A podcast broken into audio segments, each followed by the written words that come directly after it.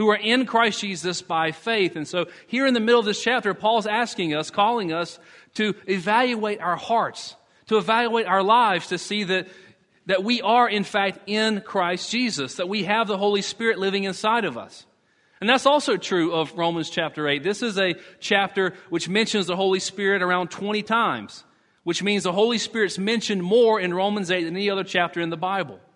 And in this passage, we have this assurance of salvation, this assurance of no condemnation and no separation coming together with the role of the Holy Spirit in the life of a follower of Jesus in what we call the doctrine of adoption.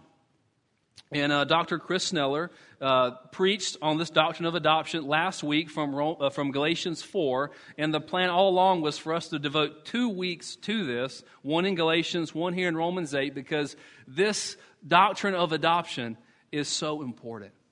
It is so important that, you'll hear, every week, not almost, but every week, in our church, you'll hear the doctrine of justification taught, how God, through Christ, pardons our sin and counts us as righteous through faith in Jesus. And the doctrine of justification, it's an incredibly important doctrine. And it's great for our minds to reason through that, reason through justification. But this doctrine of adoption, as much as justification is for our minds, the doctrine of adoption is really for our hearts. For us to really internalize and experience our justification, what we have in Christ. And so I want to begin with sharing with you a quote, the same quote that Chris shared last week from J.I. Packer in his book, Knowing God, and it says, "If you want to judge how well a person understands Christianity, find out how much he makes of the thought of being God's child and having God as his father. If this is not the thought that prompts and controls his worship and prayers and his whole outlook on life, it means that he does not understand Christianity very well at all. Adoption is the highest privilege the gospel offers." I believe that, and I hope that you'll believe that all the more after our time together this morning. And so I'm going to begin reading Romans chapter 8, starting in verse 14. "For all who are led by the Spirit of God are sons of God. For you did not receive the spirit of slavery to fall back into fear, but you have received the spirit of adoption as sons, by whom we cry, 'Abba, Father.' The Spirit himself bears witness with our spirit that we are children of God, and if children, then heirs, heirs of God and fellow heirs with Christ, provided we suffer with him in order that we may also be glorified with him." Now this is the word of the Lord. And it is absolutely true, given to us in love by our Heavenly Father for our good. And so we're going to ask really one big question that has five answers, but one big question of this passage: what does our spiritual adoption mean? And the five things we're going to see in this passage are: it means we have a new identity, it means we have a new intimacy, it means we have a new assurance, it means we have a new inheritance, and it means we have a new family likeness. So first, it means we have a new identity. Look with me at verses 14 and 15. "For all who are led by the Spirit of God are sons of God. For you did not receive the spirit of slavery to fall back into fear, but you have received the spirit of adoption as sons, by whom we cry, 'Abba, Father.'"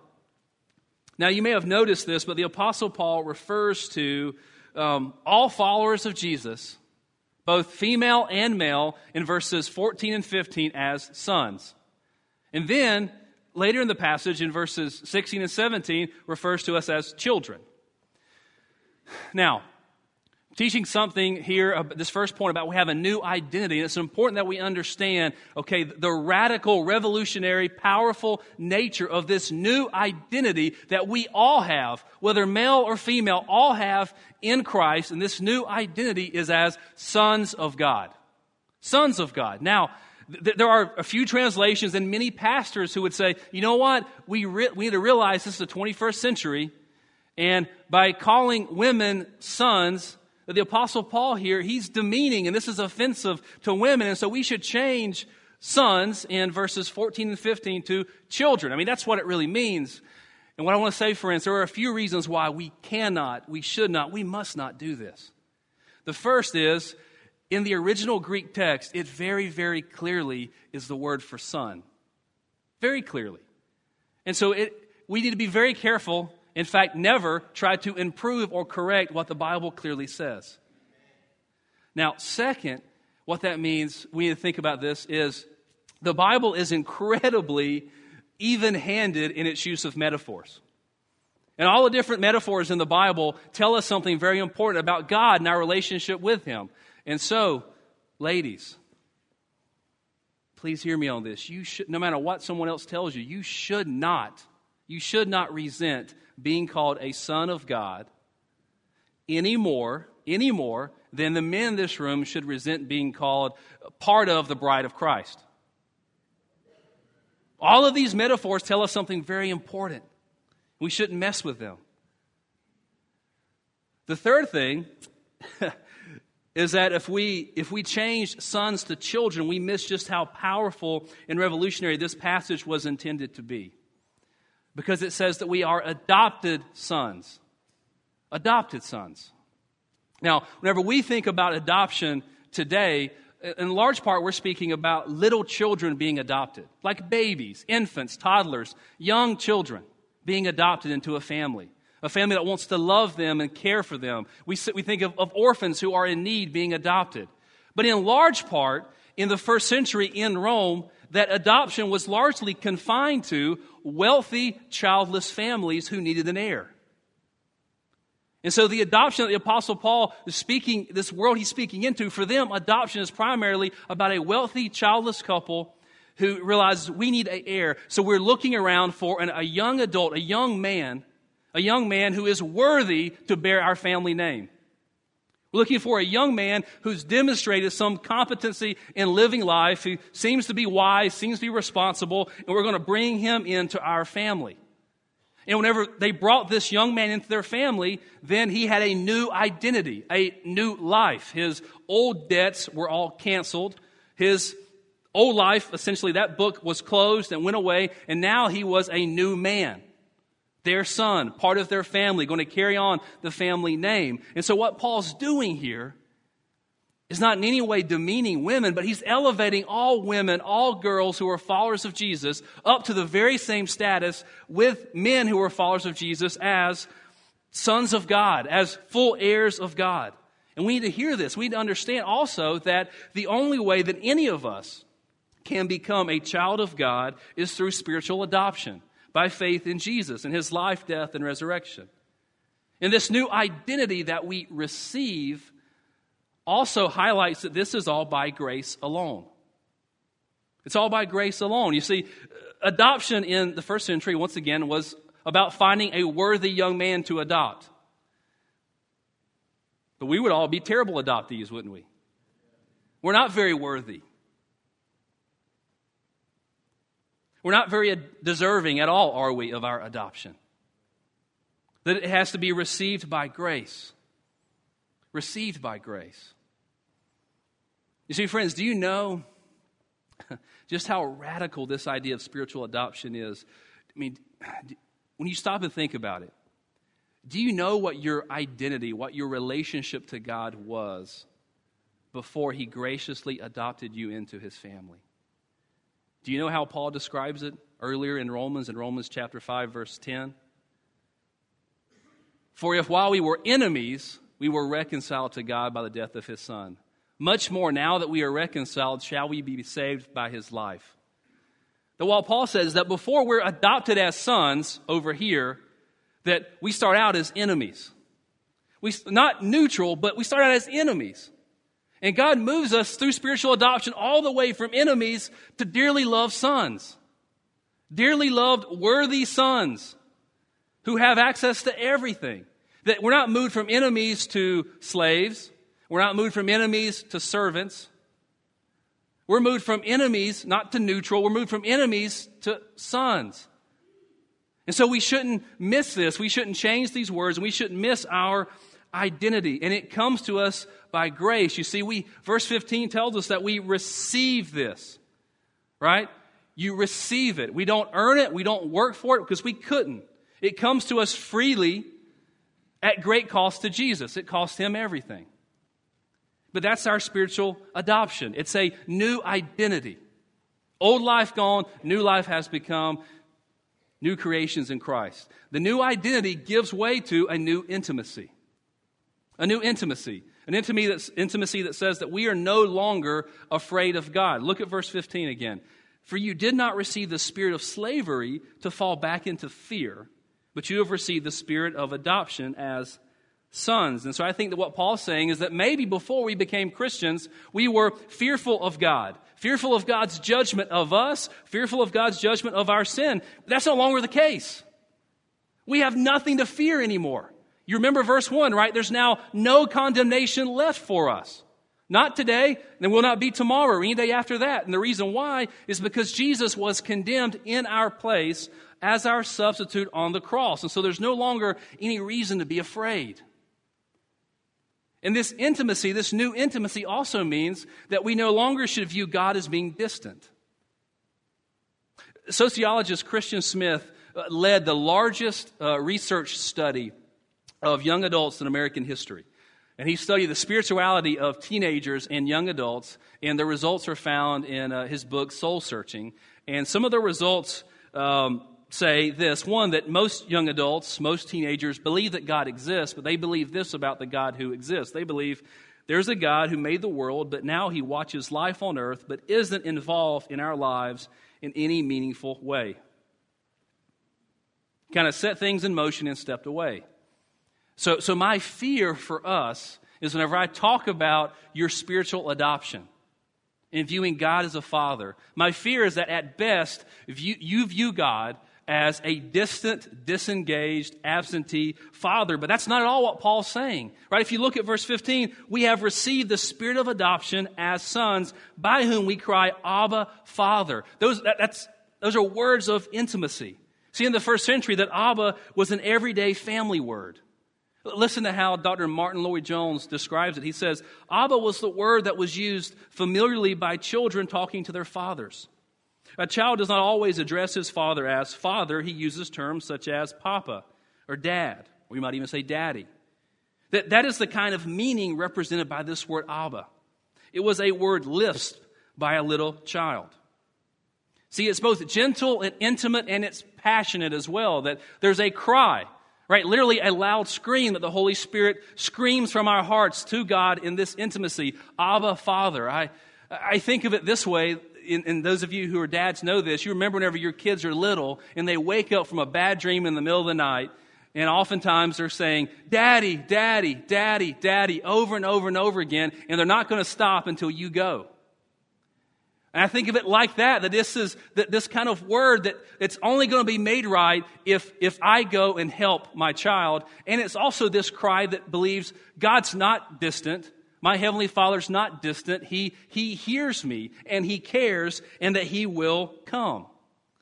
And like I said earlier, so our adoption, it's what justification feels like. Intimacy. See, a few weeks ago, I was in my office having a very important meeting with one of you. And it was a very important meeting, and it was in the morning. And I didn't know this, but my kids were here on campus for some program. And in the meeting, I could see the window, little slit window in my office door, and I saw somebody on tippy toes, little head pop over. And I could recognize who that was. And so you know what I did?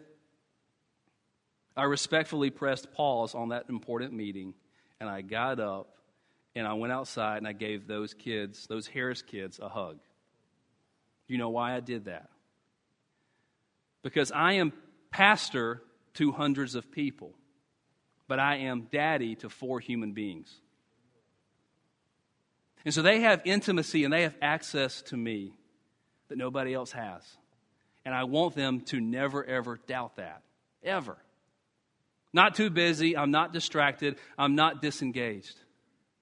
And now I think what Paul's saying to us here in Romans 8 is that our Heavenly Father wants us to know that we have that kind of intimacy and that kind of access. That God wants, we have intimacy and access with God the Father that's so much greater, than what any earthly father wants to give to their kids. And so this intimacy means no more fear, no more thinking that God is distant or distracted, because he's not.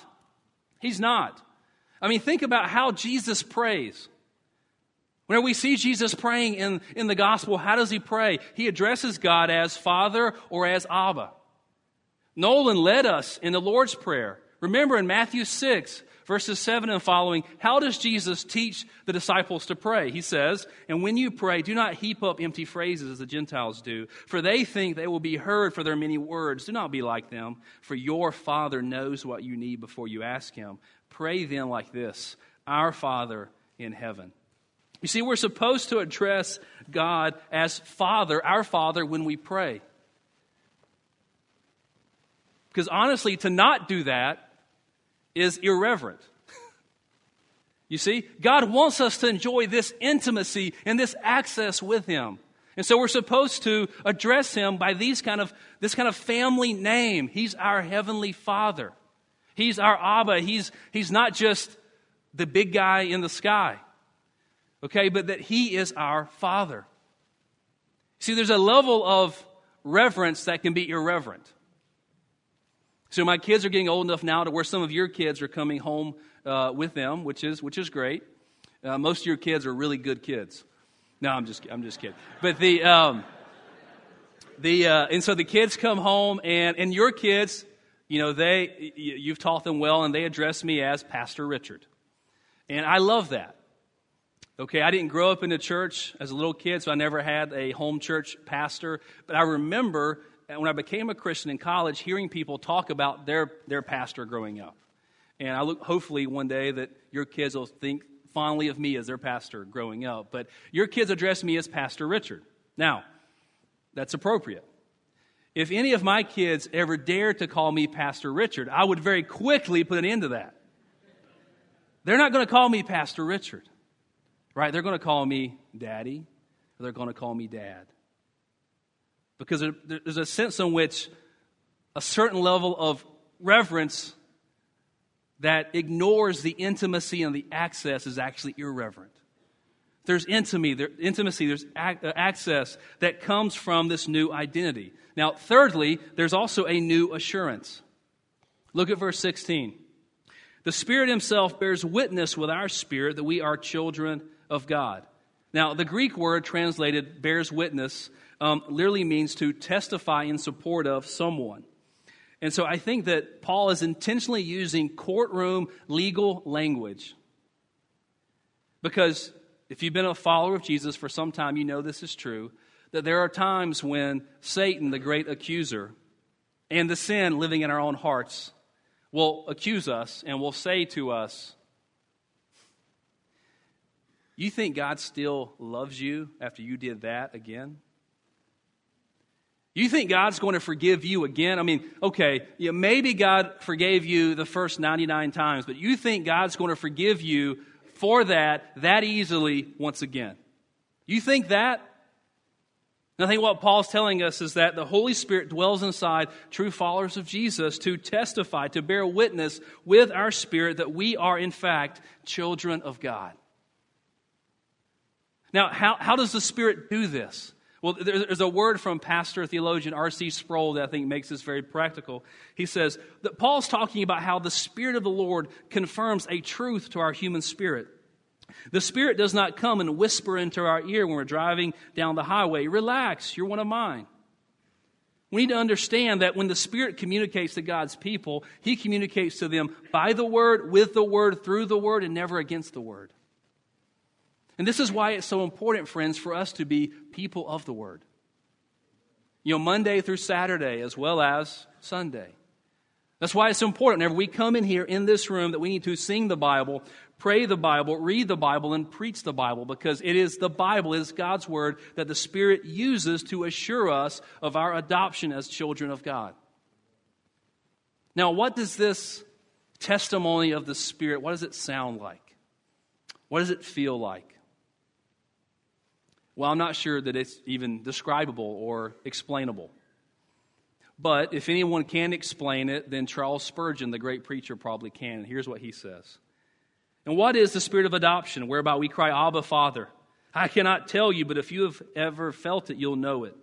It's a sweet compound of faith that knows God to be my Father, love that loves Him as my Father, joy that rejoices in Him as my Father, fear that trembles to disobey Him because He is my Father, and a confident affection, that trustfulness that relies upon Him and casts itself wholly upon Him, because it knows by the infallible witness of the Holy Spirit that the God of earth and heaven is that Father of my heart. So our spiritual adoption means a new identity, a new intimacy, a new assurance. And then fourthly, it means a new inheritance. Look at verse 17 with me.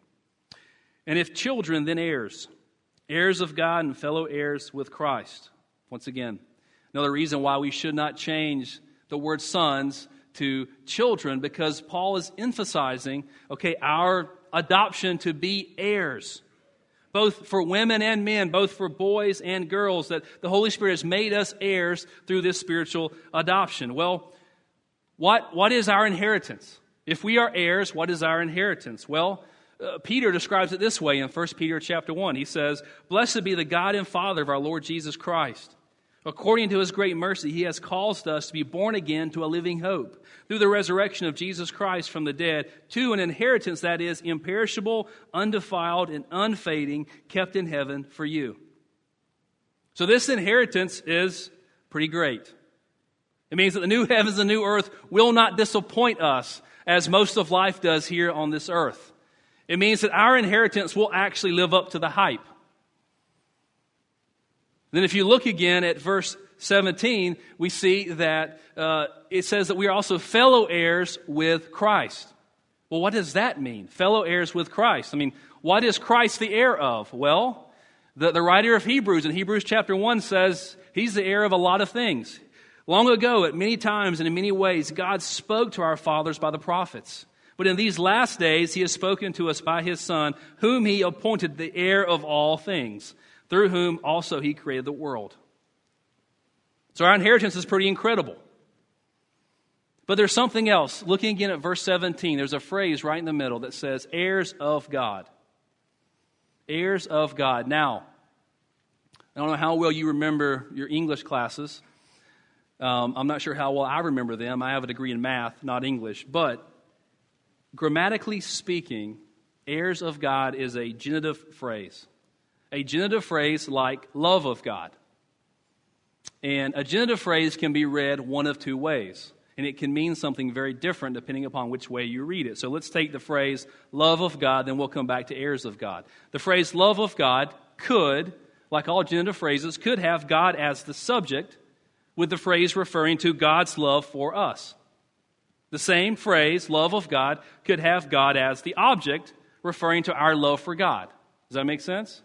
Love of God can be read either way. Well, heirs of God, once again, a genitive phrase, could mean that God is the subject and that we're the object, which means that we belong to God and we are heirs, which is true, and that He's fixed His love upon us and made us His heirs by grace.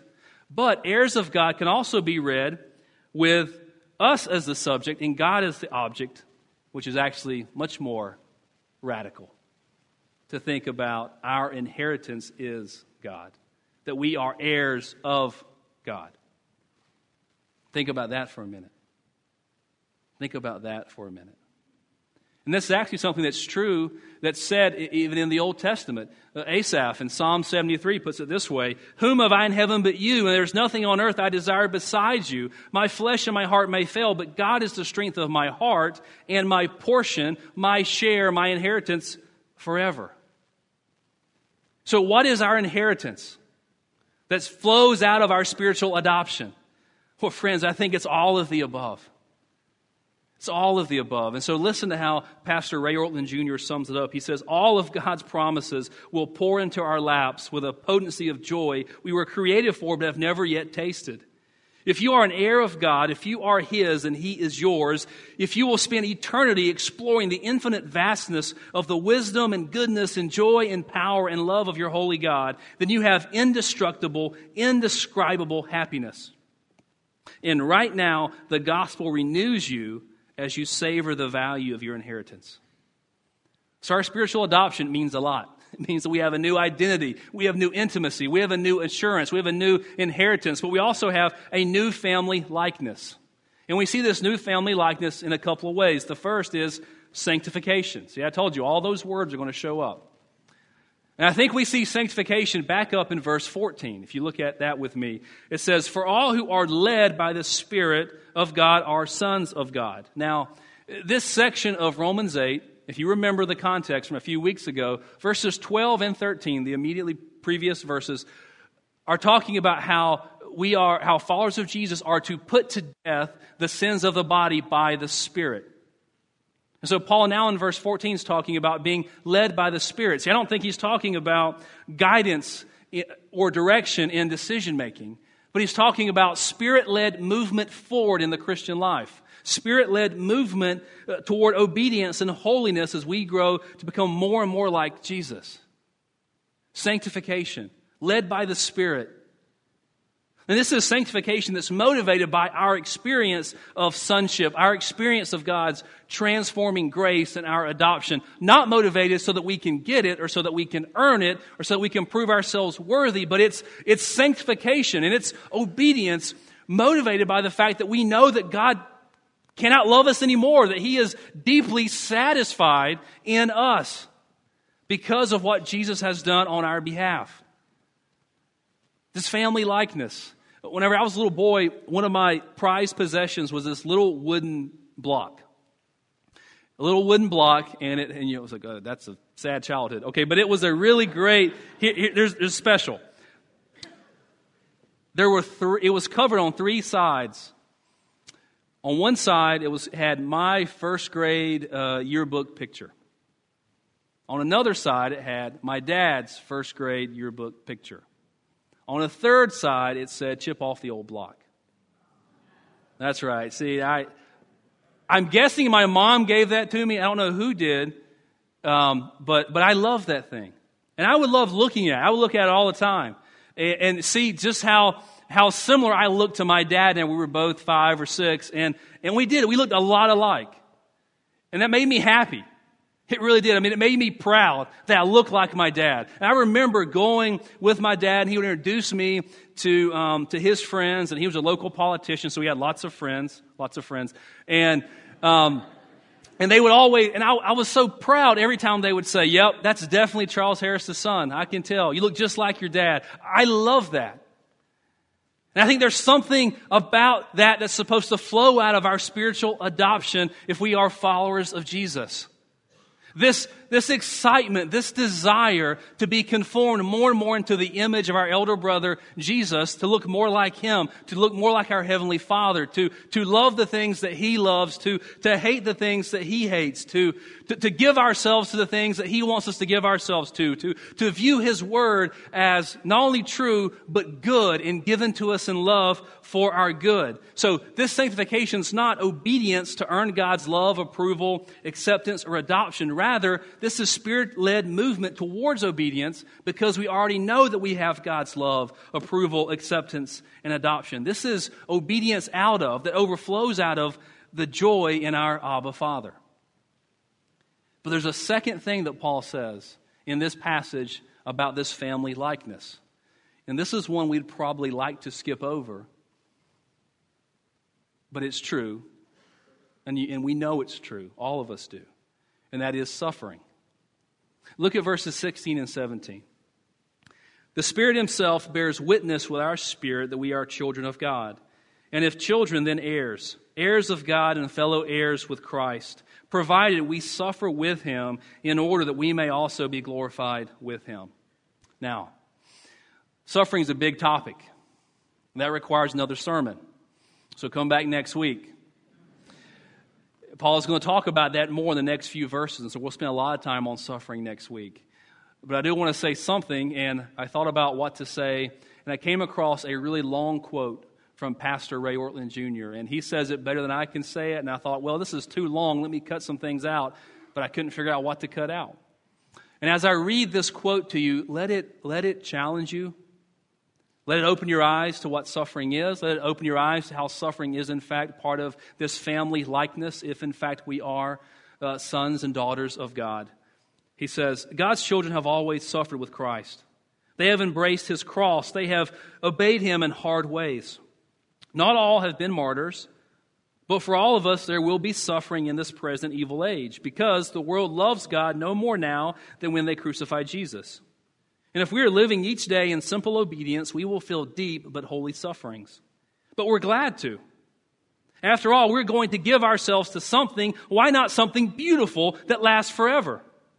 In fact, Christians choose to suffer. We walk right into it with eyes wide open to the price we will pay. Why? Because we're not just suffering, we are sharing in His sufferings. We are bringing the love of Christ into hostile territory where it needs to be seen and felt. That's what Jesus did, and following Him is a privilege. Suffering does not earn us any glory. Jesus earned glory for us through His own meritorious sufferings, but our sufferings are meaningful preparations for glory. Pain burns the superficiality out of us. We stop caring about all the wrong things. In suffering, we can discover how sweet God really is. You see, suffering is how our adoption was secured. The suffering of the Son on the cross in our place is the price that had to be paid.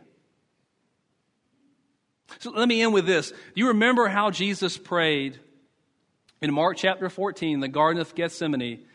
He said, "Abba, Father, all things are possible for you. Remove this cup from me, yet not what I will, but what you will." He's about to be arrested. He's about to be tortured. He's about to be nailed to the cross, and he prays.